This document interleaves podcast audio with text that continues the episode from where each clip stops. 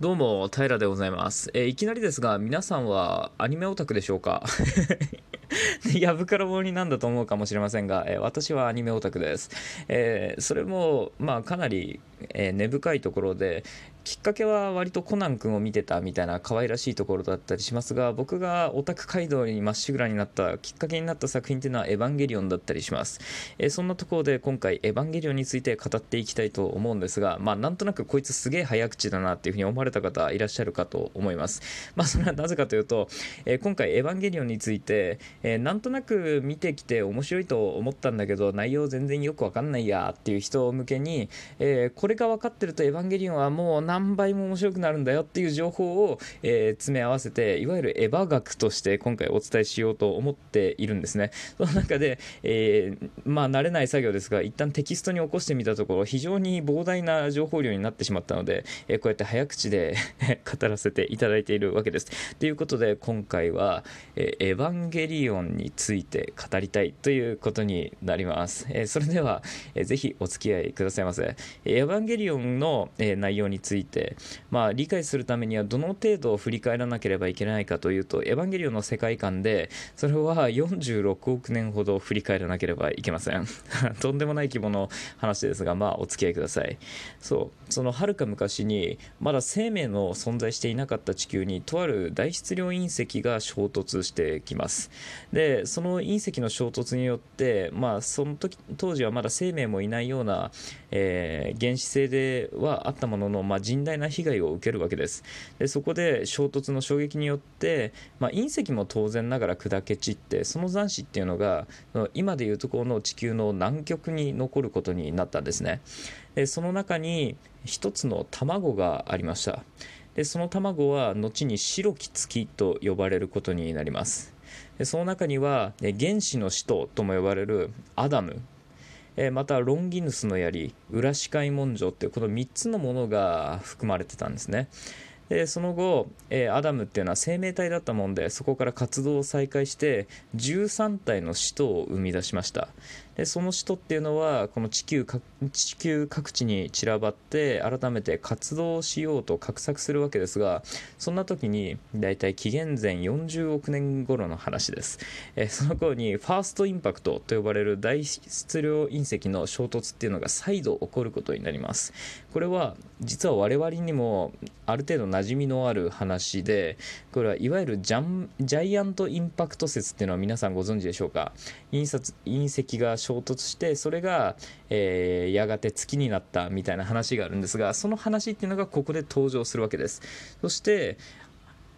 原則として一つの惑星につきあの生命っていうのは一つしかいなかったはずなんですね。つまりはこの星っていうのはアダムが支配するはずだったんですよ。そこに予想外なことに新たなその隕石っていうのが訪れてしまったっていうところがこの話の始まりになります。その隕石はあの後に月になるんですが同様に地球上にあの自分の残滓っていうのも残していくことになりました。それが黒き月と呼ばれるものです。でその中にはリリスっていうアダムと同等の存在がいたんですね。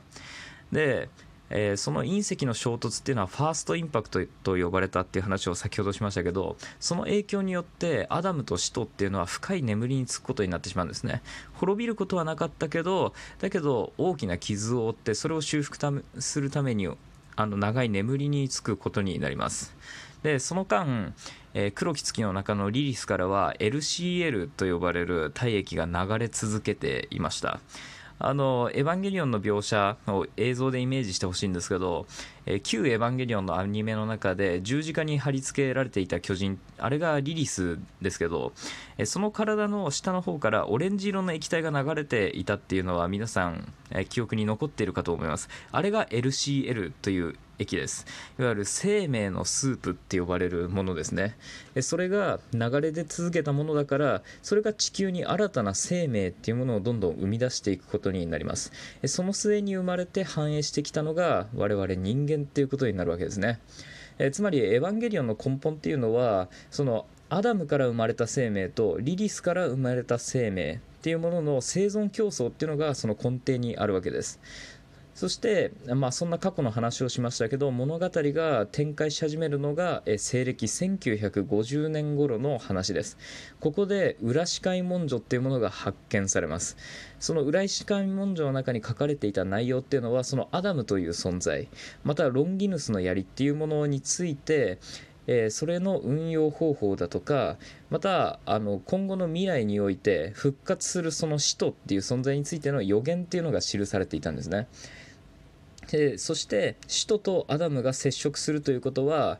あのそれは、まあ、いわゆるサードインパクトって呼ばれたりもしますけどそれは人類が大災害に見舞われて絶滅するっていうことがその、えー、司会文書の中には書かれていたんですね。でそれに対して対策をするために発足した組織っていうのが秘密結社であるゼーレっていう存在です。でえー、ここから急激に物語に近づいてきます。その時は西暦2000年。ゼレはあの南極大陸で白き月アダムを発見することになるんですね。そのゼレはアダムと死との接触を未然に防ぐために裏視界文書に書かれていたロンギヌスの槍のその運用方法ですね。それを参考にアダムを卵の姿に戻してしまおうっていうあの作戦を取ることになります。でこれが成功すれば使徒っていうのはアダムの気配っていうのを察することができずにさらに接触してもサードインパクトっていうのを防げるかもしれないっていう目論みがあったわけですね。ですがこれは成功しませんでした。でその試みの際にセカンドインパクトっていうのが起きたわけです、えー、エアー真心を君になんていう映画がありましたけどその冒頭部分で流れたなんか衝撃的なシーンっていうのがありましたけどあれっていうのはここに、えー、帰属するわけです。でその影響はもう実にとんでもなかったです。どのぐらいかっていうと南極の氷は全て溶けてしまいました。であの現代でも温暖化なんていうふうに上がれたりしますけど、まあ、その時やり玉に上がるのは北極な気はしますけど、まあ、それによって海面っていうのがものすごく上昇して、えー、世界地図っていうのが大幅に書き換えられることになります。さらにその衝撃によって地球の地軸っていうのがあのものすごい傾いちゃうんですね。でその結果、えー、題材は日本になってますけど日本はあの描写を冷静に思い出していただくと分かるかと思うんですけど「エヴァンゲリオン」の描写の中は全て夏の描写になっています。なぜかというとこのセカンドインパクトの影響によって地球の地軸っていうのは大幅にずれて、えー日本っていうのは夏しかなくなってしまいました。それがエヴァンゲリオンの世界観になります。でその際にあの、まあ、地球っていうのが非常にバランスが崩れて戦争やら紛争やらっていうのも大いに起きたんですね。でその被害っていうのは、え日本にも及んで、えー東京っていうものはその新型兵器によって一撃のもとに葬り去られてしまいました。だからこそあの本編の中で東京っていうものは出てこないわけです。えー、そのセカンドインパクトの際にこれはすごく重要な話にはなるんですけど、えー、アダムは肉体と魂が分離してしまったんですね。はい、そして魂にはやがて肉体が与えられました。それは後に渚薫と呼ばれることになります。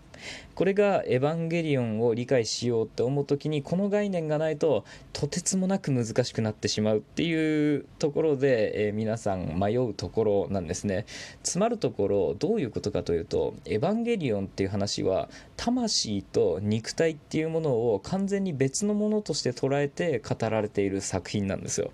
そんな中で、えー、明確な描写があるのがこの渚薫っていうことになります。はい。ということで、えー、ちょっと早いかもしれませんが、今回ね、実は12分の枠に捉え、あの、収めようと何度かチャレンジしたんですけど、それは非常に難しくてですね、あの、ちょっと今回諦めてしまいました。ということで、今回は前半後半というふうに分けて、エヴァンゲリオンの世界観について語っていきたいと思うんですが、ここまでを前半ということにしていきたいと思います。どうでしょう、ここまでのあの話でも自分の中でなんとなく納得がいった部分っていうのがあれば、まあ、これは幸いなことだなというふうに思うわけですけど、えー、次回もう少しエヴァンゲリオンの真相に迫っていきたいと思いますので、ぜひ皆さん まあ、お期待、ご期待の上お待ちくださいって言うとちょっとハードルが上がっちゃうけど、まあ、そんなことでまた次回も語っていきたいと思いますので、えー、今回はここまでとさせていただきます。ということで、平でした。今回はここまでです。それではまた次回。バイバイ。